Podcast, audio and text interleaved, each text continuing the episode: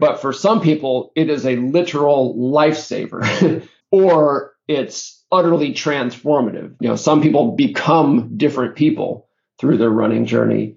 And I'm one of those people.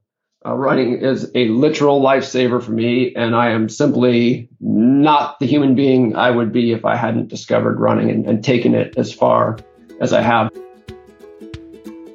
Welcome to the Run, Eat, Repeat podcast, sharing a rundown of tips and strategies to live healthier and happier in a fun way. Now, here's your host, Monica Olivas. Hello, and welcome to the Run, Eat, Repeat podcast. Today I'm talking with Matt Fitzgerald about his new book, Life is a Marathon. It's a great mix of life and running. He shares personal challenges, life lessons, and the people he meets as he runs eight marathons in eight weeks in an epic road trip across the United States. All the show notes will be up on runeatrepeat.com and make sure you follow me on Instagram at runeatrepeat for the latest updates. Before we get to the interview though, let's warm up. All right, are you ready to warm up? Or are you already super warm? Because it has been very hot. And I am not complaining. I'm just noting it because it seems like the hot topic of conversation on everyone's Instagram check ins and updates. It's August, it's hot, and I would always rather be hot than cold. I would like to note too. So, I am still in the process of selling my condo, and one of the things that we had to make sure of because I, for the most part, have used a space heater in the past and I have like a heating blanket and I have a lot of clothes in the winter. I don't usually use the central heat, but you have to have central heat to have your house insured and to get the loan approved. So the lenders you have it's you know, one of these things that has to be up to code. You don't have to have central air. Basically, the banks, whoever's loaning this money, whoever's insuring your house, believe that you have to have heat. It is vital for your life for whatever reason, but you don't have to have air. So I feel like that's another point for it's better for it to be hot because you can survive without AC but you can't survive if you're too cold. How about that? Science. Science, yo. Anyways, the last two episodes have been about books and reading lists. And if you need more suggestions, don't worry, I'm not giving you another reading list from my own experience or what I have read recently. But I did want to mention that I saw there was a summer reading list from NPR where it's just 100 funny book suggestions. And I bookmarked it because I always welcome funny suggestions for everything. I say that I probably joke about 86% of the time. Anything I'm saying is probably a joke. And I have recently listened to some more serious books one that I even had to stop listening to. I've had to take breaks from the 9 11 book. It's an amazing book, and I think it's really important, but it's heartbreaking. So sometimes you need to add in a little funniness in there. I will put a link in the show notes to the 100 funny book list from NPR. And the books are from, there are a lot of different genres and not necessarily new books. So I want to say different time periods, but not necessarily because they specifically say that Shakespeare didn't make the list. But yeah, I think that's a good little book suggestion list because sometimes we got to lighten it up. And after you watch a serious show or read a serious book, sometimes you got to add in a little comedy, have a little laugh, right? You know what else? If you want a little laugh movie style, there's a comedy that is running related that's coming out this weekend. Brittany runs a marathon. I was invited to a press screening of this and wasn't able to attend, so I can't speak specifically to if this movie is funny, but it's a movie at a theater. So that means that you get to have movie theater popcorn, potentially a massive Coke Zero, or that's just me, not a Diet Coke, Coke Zero only. Don't waste my time. But this movie, Brittany runs a marathon. It is, just to give you a little synopsis based on the trailer, and I'll put a link to the trailer in the show notes at Run Eat Repeat. But Brittany Forgler is a 27 year old party girl who finds herself broke, unhealthy, and unhappy. And she goes to the doctor for Adderall, and the doctor says, No, get healthy. She thinks a gym membership is too expensive and or can't afford it and decides to start running ultimately setting her sights on the New York City Marathon. So I think that this sounds like it's going to be super fun and entertaining and relatable. I would love for you to join me. I'm asking you out on a date, basically. But I'm really excited. Let me know if you watch it, what you think. And again, it comes out August 23rd. And actually, I think it's already released in a few places, limited release um, early. I've seen it around LA. So let me know what you think if you check it out. And let me know your thoughts on Diet Coke versus Coke Zero versus Diet Pepsi versus Pepsi Max. Is that the one that's like a Coke Zero of Pepsi? Anyways, yes, I know that this stuff is not good for you, but I don't want to be too healthy because I don't want to be the last mofo around. None of my friends and family, well, first of all, I don't have that many friends. And my family, actually, my younger brother, maybe I should try to take care of myself. My theory has always been that if I take too good of care of myself, everyone that I know and love is going to die, and I'm going to be the last a hole around just by myself. No one's gonna come visit me. All my friends are gonna be dead as a doorknob. And what then? I'm gonna be so happy with myself that I ate kale every day? No, I'm gonna be lonely. That's why I drink Coke Zero. Also because I'm a fan. The end. You know what we should do? We should get to the main event. Today I'm talking with Matt Fitzgerald. He's a coach, nutritionist, editor, and author of more than 20 books. He's contributed to many magazines, including Triathlete, Competitor, Runner's World, Men's Health, and more. And he currently lives in Northern California with his wife, Nataki. I am very excited for this interview. I actually got to interview Matt for the Boston Marathon video series that I was doing with Hyland's earlier this year.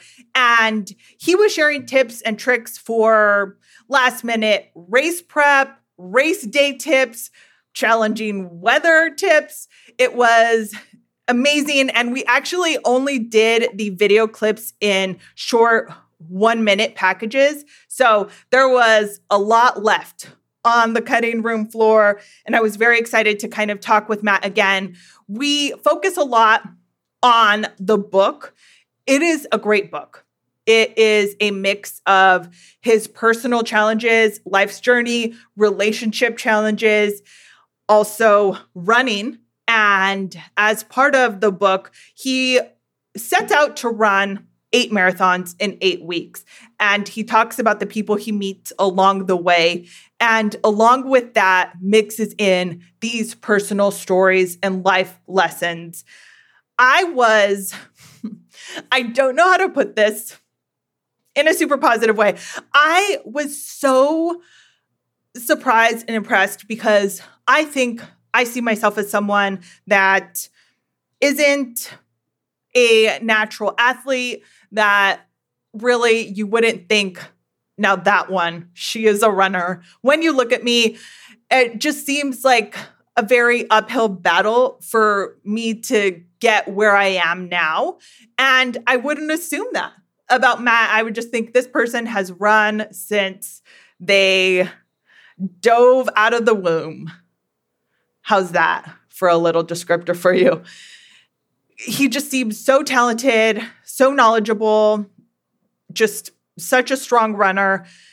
And it was surprising as he starts the book, kind of in junior high, that he basically had such fear of racing that he quit the team. He quit the cross country team. Spoiler alert. But it's just right from right there, like right from the get go, right from the starting line, if you will. The book pulled me in, and even more so as we went along, and you learn more about him and his life and his relationship. We mentioned this in the interview.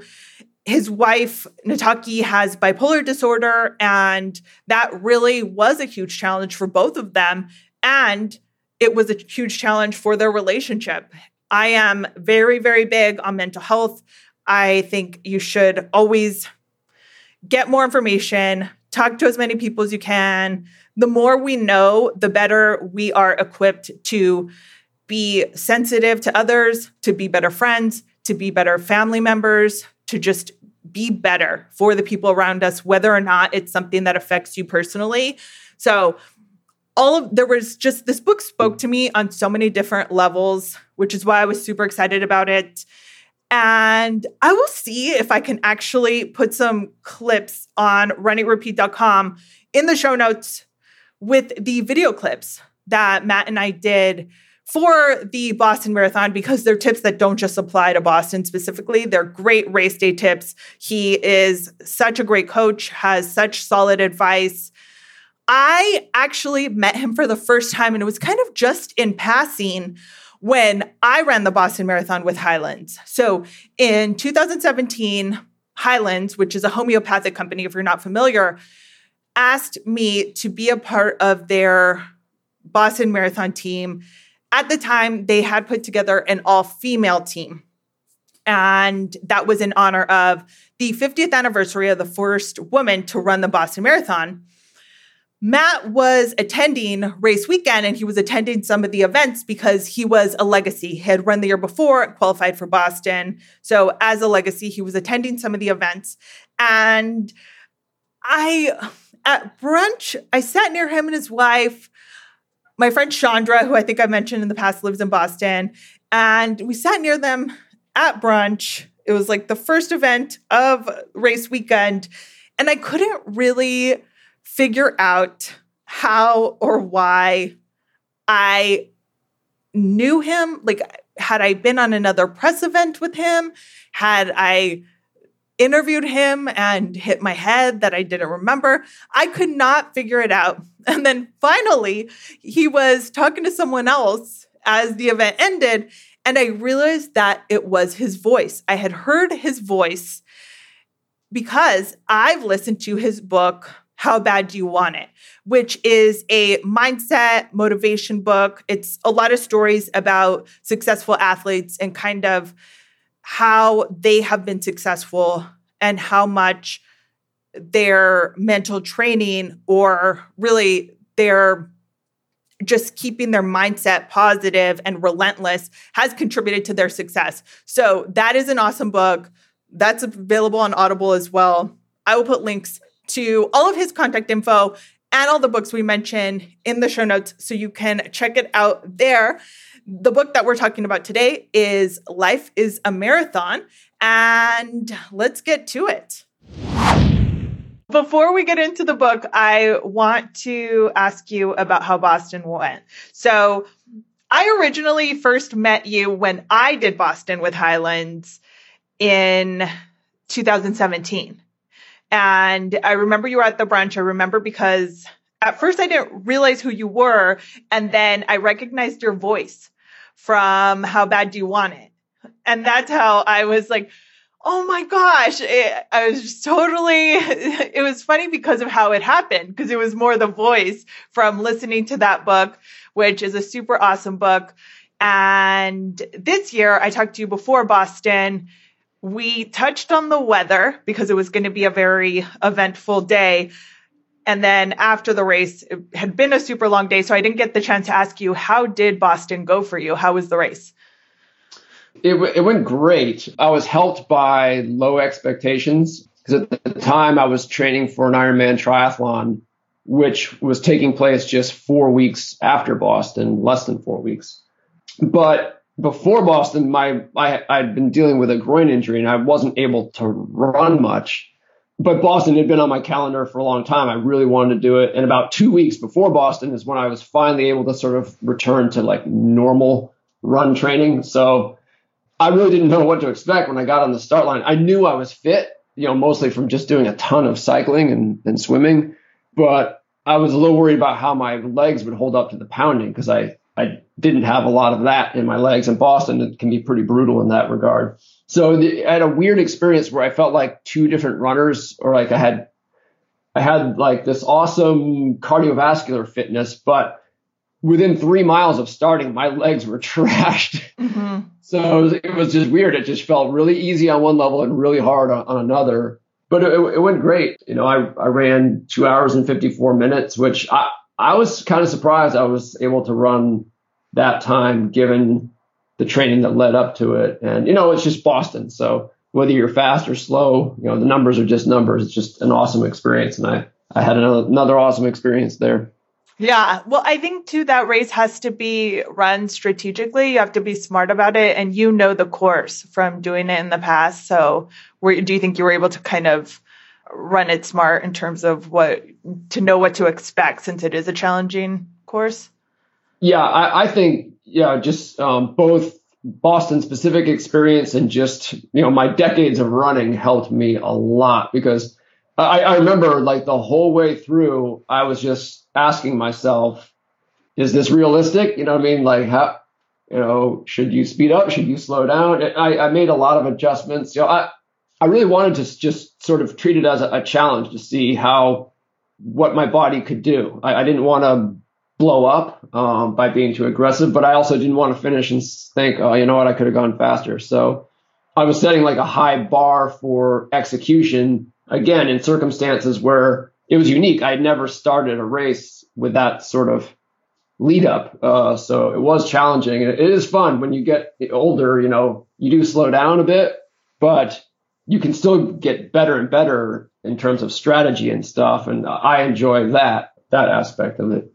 Yeah, well, I think too, it's so important to be problem solving, but not emotional about it. And that's kind of the one of the frustrating things when you're first starting with endurance sports is you kind of start to freak out versus just assess what you need to do. If you start falling apart or just having a challenging day and some part of your body is telling you, Hey, I'm not happy right now. In the past, I think I would just completely start to freak out instead of thinking, okay, what, what do I need? Can I push more? Do I need to back off and just assess the situation and keep going?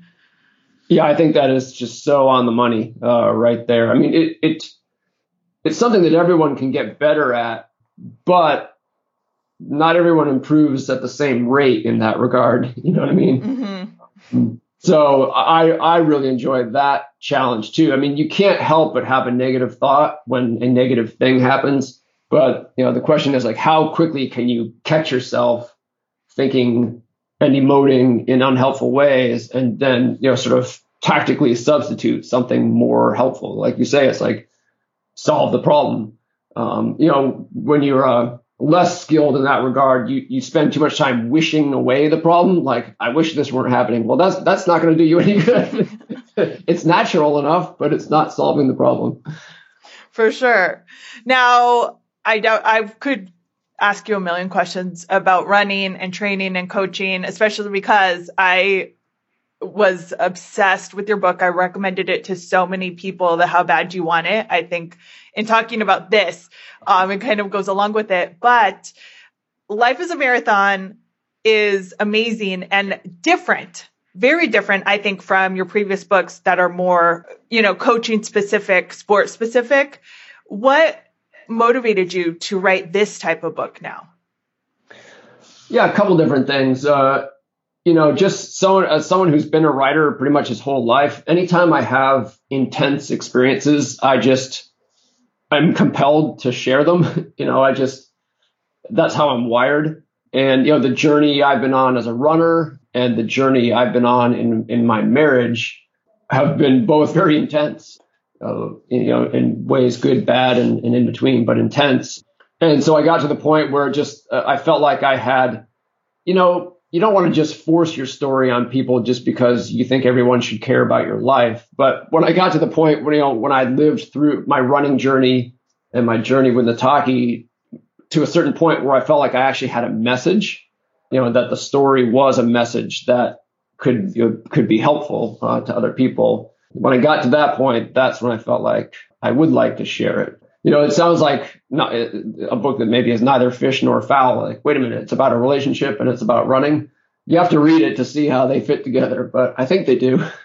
They really do. And it is very interesting because there's also the the marathon of marathons that you were doing across the country, running how many different marathons did you do? It's eight. Eight marathons. Yeah. And so you're, you're talking about that and everyone that you're meeting along the way. And then it also are the, it's these pieces and snapshots of your life, which it, it does, it goes, it completely flows very organically and it's awesome. So you get lost in the story. But when you were first doing the eight marathon journey, and you knew you were going to be writing about it and covering it because you blogged about it, right? As you were going yeah. along. Yeah. Did you expect to turn that into a book or did that just happen as, as you kind of realized that you had a lot of, a, lot more stories to tell? No, I, I already, uh, I had life as a marathon in mind, you know, so it's, it's, there are two narrative threads. So you could say the, uh, odd numbered chapters take you through the story of my life as a runner and my life as Nataki's boyfriend, then husband. And then the even numbered chapters take you through that cross country journey. What connects them is that, you know, on a thematic level, what the book really is, is an exploration of what is it exactly that running does for the people for whom it does the most. You know, running is a lot of things to a lot of people. For some, it's just, you know, a chance to get outside or a way to manage weight, um, a way to be social. Um, and there's a whole spectrum, but for some people, it is a literal lifesaver or it's utterly transformative. You know, some people become different people through their running journey. And I'm one of those people.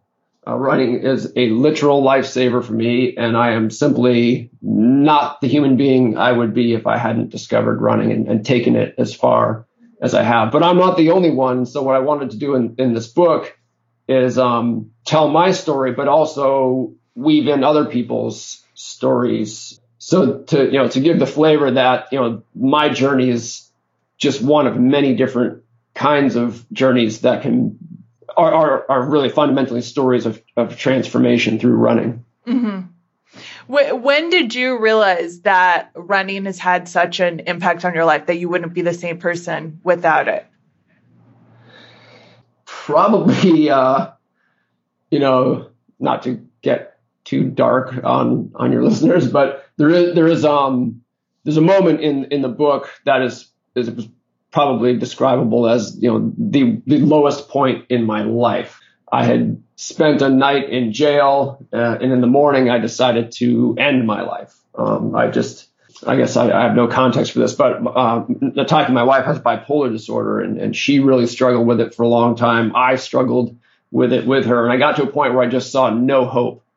But you know, thankfully, I at sort of the literal last second, I decided to kind of stay and keep fighting rather than uh, flee from you know from the, the challenges that uh, were really inescapable any other way. And just in reflecting on that, I, I came to think, you know, maybe this sounds, I don't know, maybe people will not even quite believe me when I say this, but I, I think I would have made a different decision had I not been a runner. As I as I get into in the book, I was not born like the most courageous and mentally tough person. I was not the most resilient person when I was young. It actually ruined running for me when I was a, a teenager, and I quit and I came back to it later. But I, you know, th- largely through running, that's really what running was for me. It, was yes, I liked to set PRs and and win medals and stuff, but at, at a deeper level, it was a way for me to bootstrap my way toward becoming the person I wanted to be and largely that meant a stronger person. So I think it was right around that time when I started to realize, you know, it just creeps up on you. like you realize that you, you've changed. And I still had a lot more changing to do. But once I actually became conscious of it, almost like it's like running is almost like my spiritual path. And I realized at that time I could take it further. You know, not only could I stay in life and, you know, just uh, accept the challenges that I, that, that were inescapable, but also actually get better at at handling, or you know what I, as I like to call it, um, phrase it, making the best of a bad situation. That's and I'm still on that path. Mm-hmm.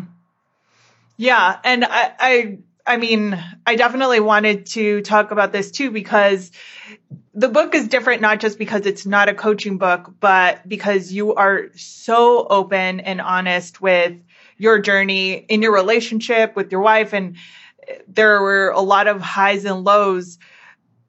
How did she feel about you sharing this story? That was one of the things I was thinking as I was listening to the book is just like, you know, how, what, how does she feel about it? Yeah, I mean, uh, I guess conflicted would be the shortest answer. You know, there was a long period of time when Nataki didn't even accept her diagnosis. There were many times when she, you know, would refuse to take medication. So, and I wasn't even allowed to to say to anyone that, not even well, anyone that, that she had bipolar disorder. She wouldn't say it. But after about, I guess, five years post diagnosis or so, she came to accept that she had a disease, came to accept the necessity of treatment. Even then, from there, it took a long time for her, for us to gain real stability. So there was absolutely no way I was going to write this book when there was no happy ending. That would just be depressing for everyone.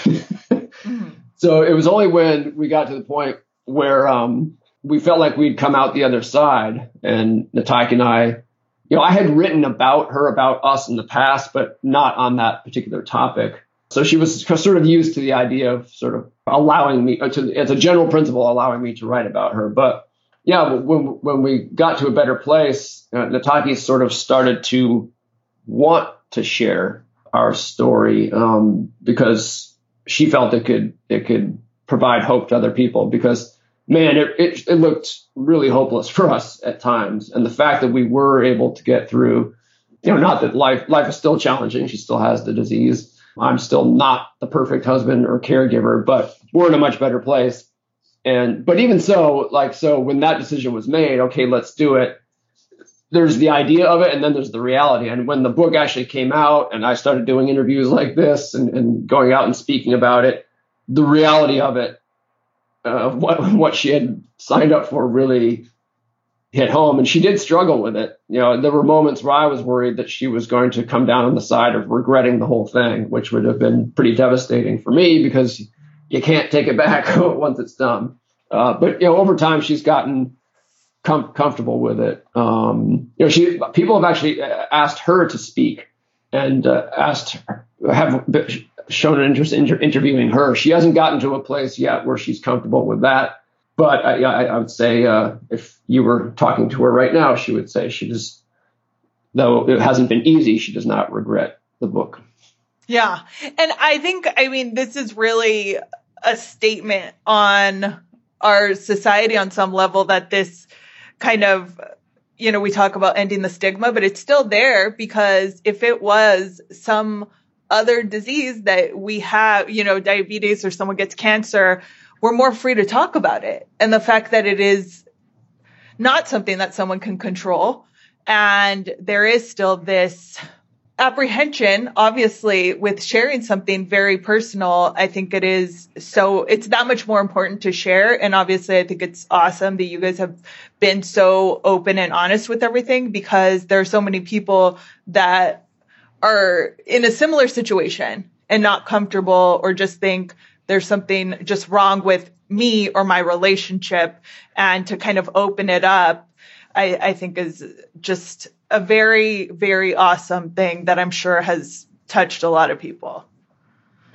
Yeah, that was definitely part of my agenda was just to help normalize the whole idea of talking about mental illness. I mean, you have to you have to avoid two extremes. One, you don't want to, you know, protect yourself by like, you know, I, I told Nataki, if we're going to tell the story, we're going to, you know, open it right up uh, because that's that's the only way you can really reach people. If you if you whitewash the thing, it just it doesn't hit as powerfully. So we I definitely wanted to avoid that. Just you know, just be transparent. Like I was very conscious of trying to try, not trying to portray myself as any kind of hero in the book because I wasn't. At the same time, you don't want to sensationalize either. You know what I mean? Just like just get gratuitous with like, geez, look at how awful our lives were. Um, so that's part of what I mean. I, I just sort of wanted to s- set a kind of example for a way to talk about it. Like A, you go ahead and talk about it, but B, you don't turn it into a monster movie or anything. You just talk about it the same way you would talk about any other kind of challenge or struggle, you know, a person might face in life. Yeah, and I think you did an amazing job of that in being very real in telling these uh, obviously dark, challenging situations that you guys had. And it was, I, I feel like it was very neutral uh, in that you weren't making yourself out to be one extreme or the other or her.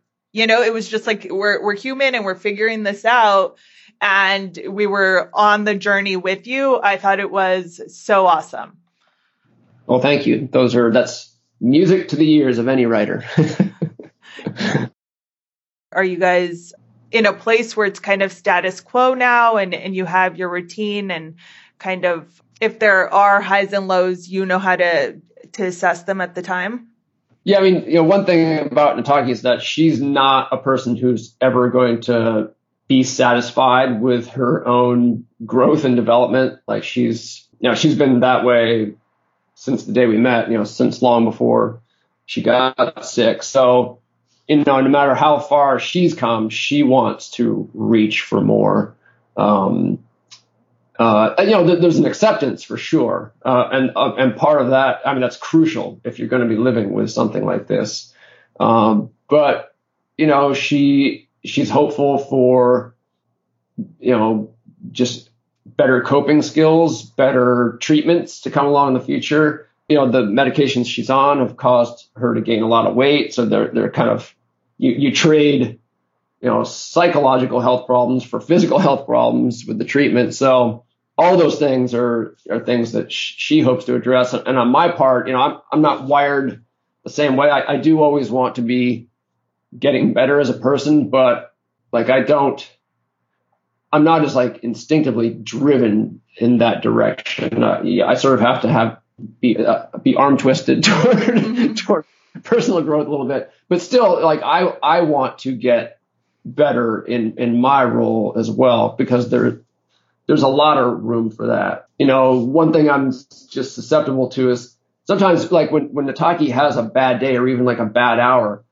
they always seem to catch me off guard, and I I react in the wrong way before I even realize what's happening and I, I just need to get better at that. Um, I, you know, I, I seem to do it better well enough in races. Just about anything can go wrong in a race, and I'll roll with it. And so I know I can do it. You know, those these these skills are transferable. So yes, the journey continues.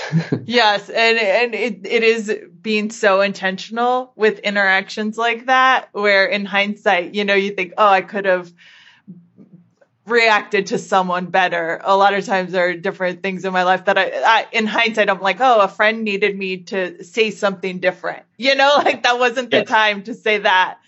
Right. Exactly. We're all just figuring it out. right. Yeah. So some of us faster than others. I mean, it's one of thing I, I really admire about Taki. You know, she's sort of, she doesn't literally do this, but she's sort of one of those people who gets up every morning, makes a list of five things she doesn't want to do, and then starts doing them. uh-huh. You know, some people are just they they just go straight at it instead of you know we all want to feel good, uh, but there are some of us who really, really, genuinely at their core want to be good, and yeah, that's why like I, I'm I married the right person because you know just being under the same roof with her every day, I'm sort of living with a kind of role model for yeah, I, I, say I wouldn't be who I am without running. I would not be who I am without Nataki either, for sure. I think I would be moving a lot more slowly in my own growth journey. mm-hmm. I love that. That that is a super special and awesome. How does she feel about how much time you spend on training? Yeah, early on, you know, I, I, get in, I get into this in the book because when we started dating, I was a non-athlete. I had quit running at the end of high school. I was 26. She was 22 when, when we met. I was, you know, I was exercising, but casually. But I was working as an endurance sports writer already. Like I wrote for a triathlon magazine and had never done a triathlon. but, but eventually, just being in that environment, uh, I guess the the the spark was relit, and I I got back into it in a big way. And initially, I mean, you know, especially if you're not just doing long distance races, but you're competitive or you're ambitious, you know, the training is so time consuming. You have to make a lot of sacrifices. And this stuff just came out of left field for Nataki. You know, she grew up in an environment where people didn't do these things really. So it, it was a struggle because I, I knew it was selfish and yet I just, I, I, I needed it. I knew I needed it somehow. I just I couldn't articulate it. I couldn't justify or rationalize like why I I needed to be investing so much into this stuff. So you know it, it was a major bone of contention in our relationship for a while.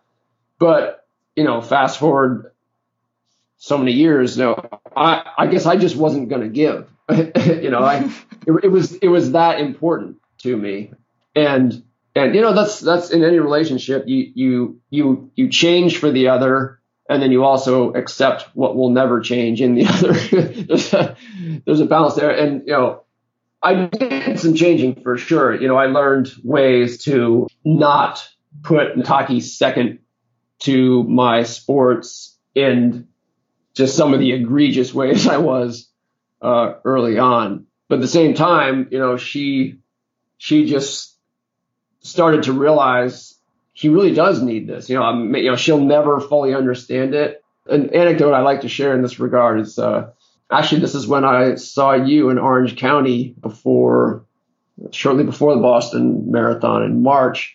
Uh, I went down there to do a couple book related events.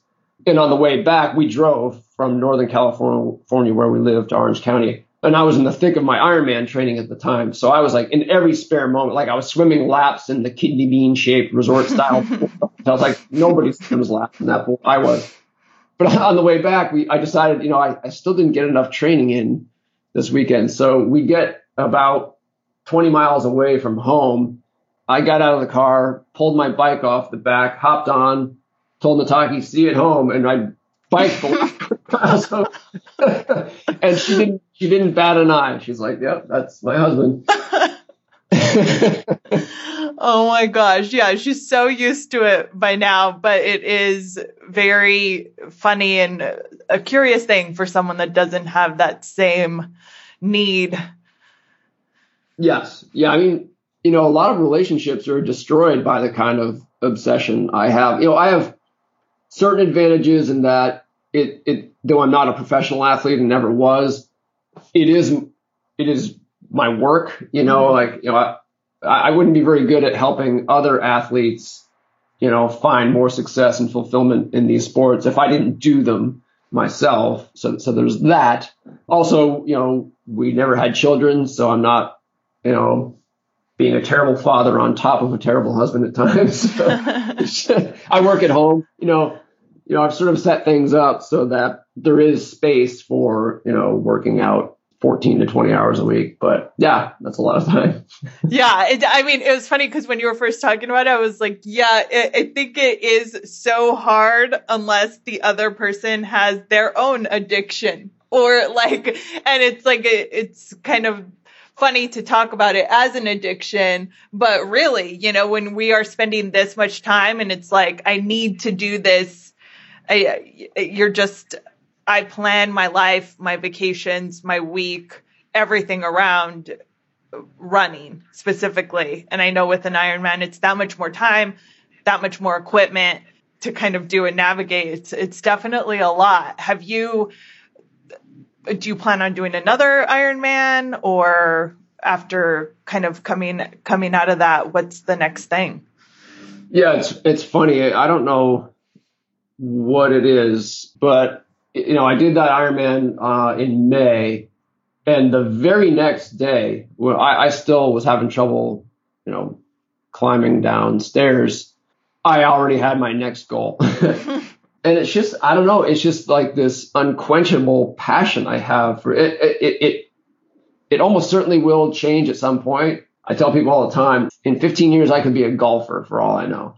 But, but right now, I'm just hungry. Like I'm not forcing myself to do this stuff. Like I, I don't have a, like a sense of obligation to keep, you know, chasing big goals and big experiences. So yeah, I mean, the next day, like, you know, I'm, I, I love triathlon, but, you know, I am a, a runner first. So I decided to, to go back to the marathon the day after that Ironman. Of course, you know, I took time to recover, but, you know, but having something out there, I need, I need that. I, I do. It's just, I, I, I have n- no problem like getting, getting out of bed and riding a bike for five hours on a Saturday if I have a goal out there but if I have no goal, I don't even want to do a half hour jog. I really don't. Like it, it's really difference making for me. So I need that. Uh, so yeah, I've got a September marathon, and then I was trying to qualify for the uh, Ironman World Championship uh, and fell a little short of that.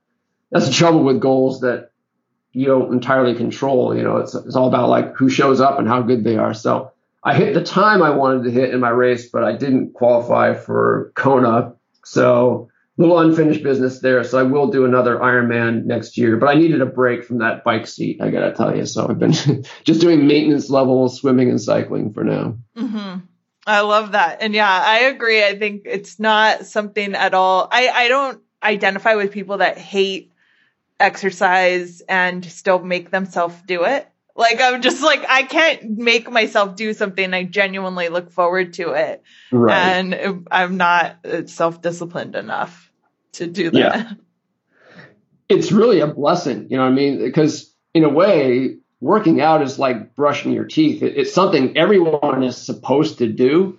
So if you actually enjoy it, that's a blessing. It really is. I mean, you don't obviously you don't have to do anywhere near as much as either of us do, but uh, yeah, it, it sure it sure helps to actually like to work up a sweat. For sure. And I really loved how you connected with people as you were going across the country, you know, uh, meeting these fellow runners. And I wanted to, to have you mention that because I think one of the things when people move or sometimes when they're traveling and in general, running can be such a solitary sport it seems like you met people along the way. How did you do that? Like, how do you find people, connect with fellow runners as you were traveling?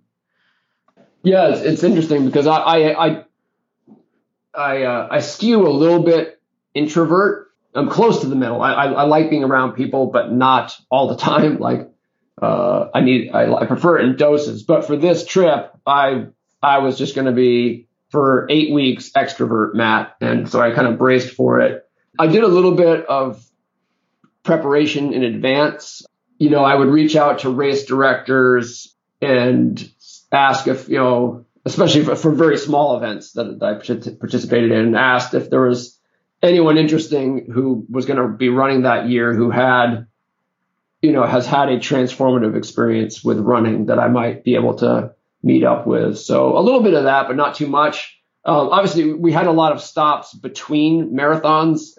It was eight marathons in eight weeks, but you know there are a lot of Mondays and Tuesdays and Wednesdays and Thursdays in there. So I would just like hit the ground somewhere. Uh, Madison, Wisconsin is a good example where Nataki and I blew into town around dinner time uh, one day, and I just put out a call, a call out on sh- social media. It's like, hey, anyone want to run with me. I mean, it helps that I had, I don't know, 11,000 Twitter followers or whatever. So like everywhere I went, someone wanted to run with me. and, uh, so that, that's just a blast. You know what I mean? Like you just, you know, you just, you just go and meet a stranger and they, they, they, they know a little bit about me because they've probably, you know, read something I wrote. I mean, they're following me for a reason, right? Whether it's Facebook or Twitter, but I don't know them one time uh, we were in uh, in the Albuquerque, New Mexico area, and same deal. We we arrived. I put the social media call out, and I hear from this guy named uh, Ryan Bolton, who's a former professional triathlete. I, I knew him very tangentially back in the day. He represented the U.S. in the 2000 Olympics, and he's a coach now in New Mexico. And he said, "Hey, you know, I, I'm I'm uh, doing a workout with some of my athletes tomorrow. You're welcome to come j- join us." And what one of the athletes was Carolyn Rotich, a Kenyan woman who had won the Boston Marathon two years before. And so I end up like in this just, just utterly beautiful high plains trail running alone with Carolyn Rotich early the, the next morning. I mean, just an incredible experience. Talk about like things that couldn't fit in the book. I don't even think I mentioned that in the book, but it was just awesome. But you know, it was you know, so you know, she's a champion runner, but it was just as fun to meet, you know, quote unquote nobodies who just, you know, they're still really interesting human beings with compelling stories. And I was ready to go back into introvert mode when I got home, but I really did enjoy meeting all those folks. Yeah, it was so fun and interesting because it was uh, all of these different situations like that. I know there was a, a, running club that you met up with, and then it seemed like a, just a random person that was like, "Oh, meet me here," and you guys were trying to find each other. I just, oh, yeah. just these very like fun, real stories, but a good kind of heads up to anyone. I, I think sometimes we always lament social media in in us just looking at our phones and being disconnected from people but it was just there were a lot of examples of how it connected you with people so i like that yeah i mean it's uh it, it it's a, a great tool i love it okay I want to ask you some five random questions that I ask everyone about running and eating. What has been your favorite race? Uh, I, I have got to say the uh, Lewa Marathon in Kenya. It, it, was basically a safari without the jeep. It was a marathon in a wilderness reserve in just the middle of nowhere in Kenya. So I'm out there. Probably 75% of the entrants were Kenyans, but then there is wildlife all around. I mean, I would be running. I could see giraffe, zebra, wild African dogs. Everyone camps out the night before the race um, it's just like this. Oh man, it was like dropping some hallucinogenic drug and running a marathon. It was just surreal. It, that's like a one time thing. Like I love like going back to Boston, but in terms of, like, of a one time experience, uh-huh. I, am going to go with the Lewa Marathon. That I mean, it sounds amazing, but also kind of terrifying because I would not imagine there's a lot. It's not a big race, so you're just kind of running through wildlife. Yeah, fairly was, solo. Yeah, it was uh, a fairly good size event, but they, they, do they do a half marathon that's you know one loop, and then a marathon that's two loops. And most people, actually, most of the people who run it aren't even runners. Just like a, a bunch of people, a cannonball up from Nairobi, and then they party all night, you know, in, at the tents, and then they run either a half marathon or a marathon just based on their walking around fitness because they're Kenyan. Uh. But yeah, I mean, uh, and the thing about, about, this wilderness reserve is it's actually, I said safari without the Jeep, but they actually don't do safaris there. This piece of land is pristine and human beings are not even allowed on it except for this one event, which is a fundraiser for that, that territory. Um, yeah, I remember the, the day after the race. No, no, not, not the day after the, after I finished the, the marathon, I was walking, they had some like outdoor showers and I was walking toward them to get a shower and I passed by a fresh antelope carcass, like just lying there in the ground. Like we were told that the, the rangers had sort of gently pushed the carnivores toward the other side of the reserve, you know, before we came. But yeah, I mean, there must have been a lion, you know, snaking around the tents the night before, like while we were all sleeping there, because there was evidence. Oh my god! that is what I meant by terrifying. Like yeah. that could have been you. That was a little hair raising. but they did. You know, they had. You know, it's Africa, so they, you know they don't. They're you know they just have slightly different standards for mm-hmm. these things. But um, you know, they had a hel- helicopter floating overhead, just keeping an eye on things. And then I remember uh, a couple times, it's mostly a savannah, just open savannah, but there, you know, uh, it was dotted with trees here and there. I remember um, just looking up and just seeing a, a ranger holding a high powered rifle just crouching in the lee of a, a branch up in front of these trees. Just so that gave me some reassurance. oh my gosh, that is a thing. Did you write about that? Is that on your blog anywhere or? You know, I, the reason I was there, I was doing research for my endurance diet book. So I was there just sort of eating the way the top Kenyan runners eat and then meeting some of them. And I wrote about that, not so much about them. I, I, I there's a brief mention of the, the, marathon, but I wrote about my the culinary uh, dietary aspects of my Kenyan experience in the endurance diet. Oh, well, you also saw what the the lions eat, so yep, it's extra research, right? um, do you have a favorite piece of running gear, something that you can't train without? You know, uh, I think my new favorite piece of gear is is actually my newest piece of gear. They're Adidas Supernova half tights. I'm a big fan of half tights. I know some guys wouldn't be caught dead in them, but uh, I have a friend, James McKirdy, who's a pretty well known running coach based in Flagstaff, and we had a whole conversation about this stuff because we're because we're running nerds. I was just down in Flagstaff last weekend, and uh, he was he's very high on the Adidas Supernova half tights, and actually he gave me a pair. He, he I guess they changed them a little bit, and he was he he likes the old fabric, and he had some made out of the new fabric. We're the same size, so he actually just uh, gave them to me. I brought them home, and I love them. So my new favorite piece of running gear, Adidas Supernova half tights. Oh, I love that. That's a good tip. Um, what do you listen to while training?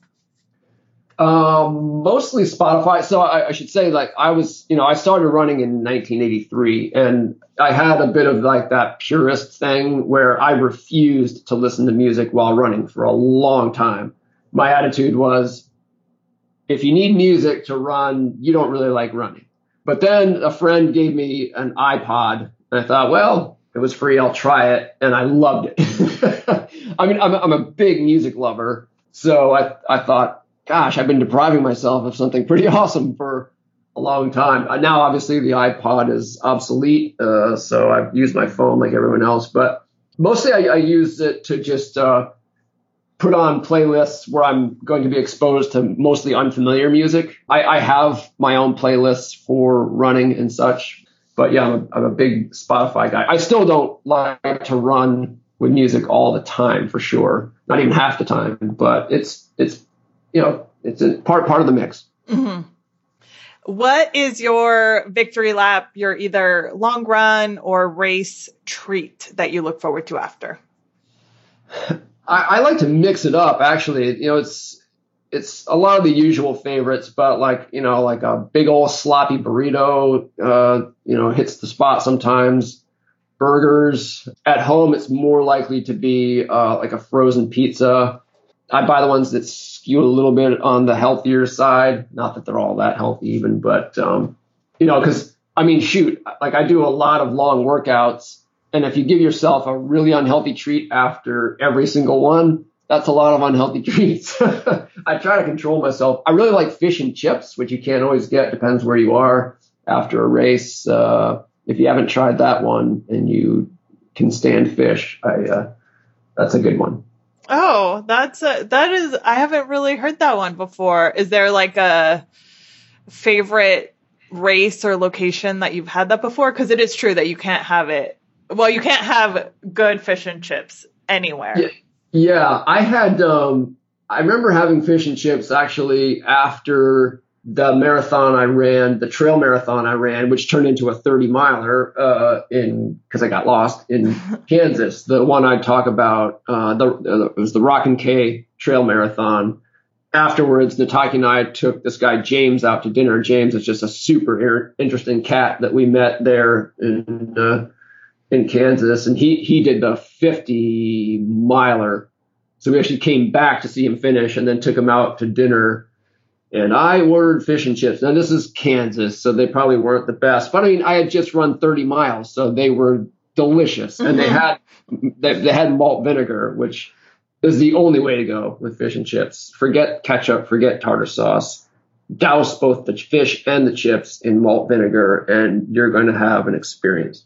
Love it. And yeah, I think when you're hungry, food is just amazing. Yes, yeah. Even even a mediocre plate of fish and chips can become exquisite. I love it. And you said you have a race coming up in September. Is that what's next for you? Uh, yeah, I was going to do a half marathon on September 1st, but I came home from Flagstaff. I went to uh, Ben and Steph Bruce's running camp. Uh, they're professional runners. Um, uh, I've gone three years in a row. I came back a little gimpy from that, so I think I'm going to skip the half and hopefully uh, still be healthy for the marathon. And then I, will do an Ironman uh, next summer sometime. Mm-hmm.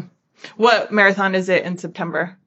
It's a little tiny one in Southwest Oregon um, called the Pacific Northwest Marathon. Both my runner, uh, both my brothers are runners, and they both ran it last year and raved about it. The one thing it lacks for someone like me is they don't have a lot of fast people to run with, but it's point to point, net downhill, and the weather is the same, and it's perfect on you know race day every single year, which is uh, that's an underrated element of you know what makes a, a course a good PR type course. You know, I, I, ran Chicago two years ago. That's where I set my PR, and it's flat, but it's also it was too warm. You know what I mean? So it's nice to sometimes if you're looking to set a PR, just run fast, to look at um, not just flat, uh, but also is the weather like pretty reliable. Like which makes Boston not the place to. yeah, especially the last couple years. What is up? Yeah, yeah, and it, you know, on both extremes too. But yeah, yes, but you did have solid advice for dealing with the weather. I think the Hyland's team was really stressed and freaking out about the weather, and we we asked you about that. And I remember you saying that let everyone else kind of freak out about it because at this point it is what it is. Exactly. Like for for a lot of those things, like just anything that affects everyone, just decide to make it an, an advantage to you. You know what I mean? Just you can assume that other people are freaking out about it. So if you just simply make a choice to freak out less, suddenly you're going to be less negatively affected by it and it, it's going to help you. I mean, if it if all you care about is time, yeah, you're going to be slower in um, disadvantageous circumstances. But from a competitive perspective, how you stack up against other people, those things can actually work for you. That's exactly like the the pros. I'm I've I've been around a lot of them over the years, and they almost never freak out about the weather because they're not really going for time. They're going to beat other people, and that's they know that bad weather, whether it's hot or cold or rainy or whatever, it affects everyone physically. And so just don't let it affect you mentally and you have a better chance of winning. So true. It's not like the weather is just you, over you, your own rain cloud, and everyone else isn't getting it too. So, right. Good reminder. Now, where can we get the book Life is a Marathon? Um, I think uh, everywhere books are sold. Uh, not everywhere, of course, but the usual places: uh, uh Amazon, uh, Barnes and Noble, Goodreads, and then whatever brick and mortar bookstores are left. I've, I've, there have been many sightings at libraries. I don't know; it's popular with libraries. And then, yeah, you can you can find out a little bit more about it at my website uh, if you're hesitant about purchasing. Um, mattfitzgerald.org Love it. Yes, it's available on Amazon and Audible. That's so right. Thank I, you. I listen to it on Audible. I think a lot of podcast listeners like to listen to stuff like Good us right point. now. So it, that's available on Audible, and so is How Bad Do You Want It? Is that? Do you know of any if any of your other books are also on Audible? Yeah, um, a bunch of them are. Okay, cool. I, have been writing books since well before there were audiobooks, so some aren't, but those aren't my best books anyway. So yeah, there are a bunch of them. Perfect. Sorry for the little noise in the background. I have a golden retriever. He is about he'll be nine months old pretty soon here, and he Aww. is just like an eighty pound puppy that is yeah. normally sleeps the entire day, but has suddenly decided that he wants to have a party. So that's what's going on back here. You, you, actually can't hear it, but my dog is whining uh, in in the background as we speak. Okay. She, she's uh, we're past the time where we know I normally take her to check the mail. She likes her midday walk to the mailbox, and we're late, and she's letting me know about it. Hello. Yes, right. They have a schedule, and that's why I was like, right now, this isn't your schedule. What is going on? Right. Yeah. Yeah, Queenie's a little bit angry with you right now. Uh oh. Uh oh. Well, then you got to get to Queenie, but before you go, how can we follow along on social media? Yeah, so uh, I'm on all of the usual ones. I'm pretty active on Twitter uh, at Matt Fitwriter. I'm on Facebook, though I'm all filled up on friends, so get in line. And then I have an Instagram account, but I'm terrible about. I'm not a visual guy, so I just I always forget. I I went to Flagstaff and took no pictures, and I'm just pathetic. Uh huh. Okay. It's uh, Fitzgerald.Matt, I think. It's my Instagram. Perfect. I will put links to all of that in the show notes so we can follow you. And if you tweet out that you're traveling around and want a running buddy, people can connect with you. You bet. Perfect. Thank you so much, Matt. Thank you. Really enjoyed it. Me too. Have a good one. I hope that was fun and informative. I will put links in the show notes to all of Matt's info, as well as the books that we mentioned. You can get them on Amazon or Audible, and that will be on runeatrepeat.com. Now let's get to the awards.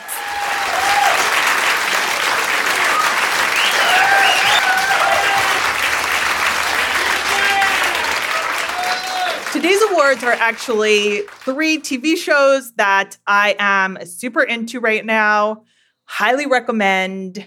First, I kind of found this first one by accident. There was a clip on the Broad City Instagram. I think this is how I found it. And who knows sometimes, right? You go down this rabbit hole of looking at one thing that links to another, that links to another. But Alternatino is on Comedy Central. It is with one of the co stars of Broad City, not the two main girls, Abbi and Ilana, that I feel like I've mentioned in the past, but um, the roommate. I want to say, and I didn't know, I want to say that his it's Arturo Castro, but I might be off. Basically, the show is Alternatino. It's on Comedy Central. Love, love, love. I'm obsessed. Watch it early and often. And season one, I'm pretty sure is done. I have busted through it because, yeah, it was really good. Next, I feel like the next two are actually a tie for second place. Let's just say this Adam ruins everything, super into. I kind of jump around with it. You don't have to watch it in order, but whenever I feel like I kind of want to be infotained, like I prefer to do. Adam ruins everything. I'm a fan. And Impractical Jokers, I'm still a fan of that. I feel like I also like their what is it? It's not behind the scenes, but they also have another one that is basically the same episodes that you've already seen, but they have these little notes that pop up on the screen with little behind the scenes factoids. I appreciate that. I like stuff like that. But those are the awards for today. If you have any suggestions, books, shows, movies, snacks, other, let me know. Send them on over. Tag at Run Eat Repeat on Instagram. Let me know what you're doing right now while you're listening. Thank you so much and have a good one. Thank you for listening. For show notes, recipes, discounts, and more, go to www.runeatrepeat.com. You can also connect with Monica on Instagram by following at Run Eat Repeat and on Facebook by going to facebook.com slash run eat repeat. Be sure to subscribe to the show and please rate and review in your podcast app.